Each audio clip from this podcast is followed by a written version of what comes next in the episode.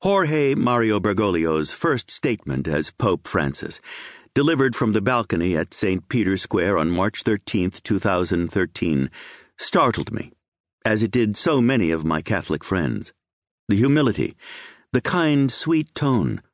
When he made fun of the fact that he was from so far away, I could hear the laughter of the crowd.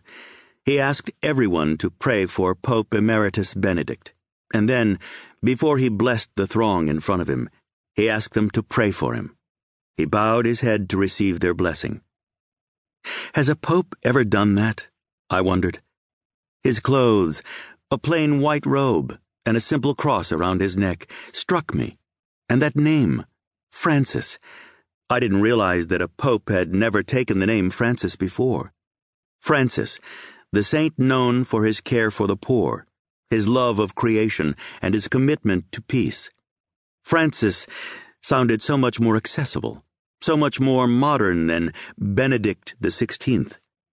I had the sense that at the least, charisma and vitality had returned to the church I was born into, had grown frustrated by, and more recently, had even been embarrassed about.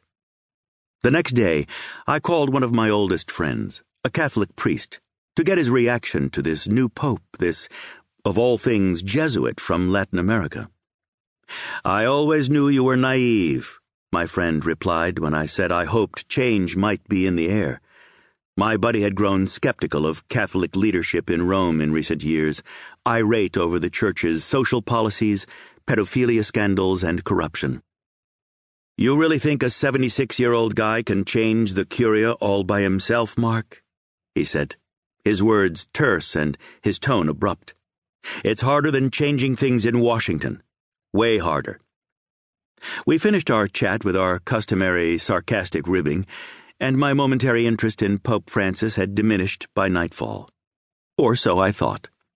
But then, two weeks later, my email inbox started overflowing with stories about Pope Francis's visit to a juvenile detention center where he washed and kissed the feet of two girls, including a Muslim Serbian immigrant, and ten other inmates. Almost 30 years ago, I had created a program for juvenile delinquents in Baltimore.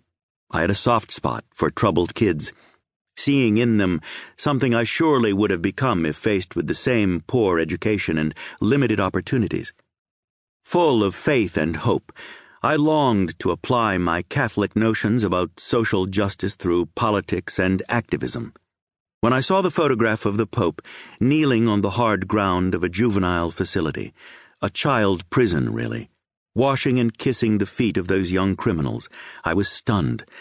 I had been in such facilities many times, and they are depressing and dirty. And the youngsters, at least the American ones, were tough, often mean, and didn't care about how they acted or looked. I don't care how much polish the authorities put on the place or the kids. I would never have gotten on my hands and knees and touched their feet, much less washed and kissed them. This guy has guts.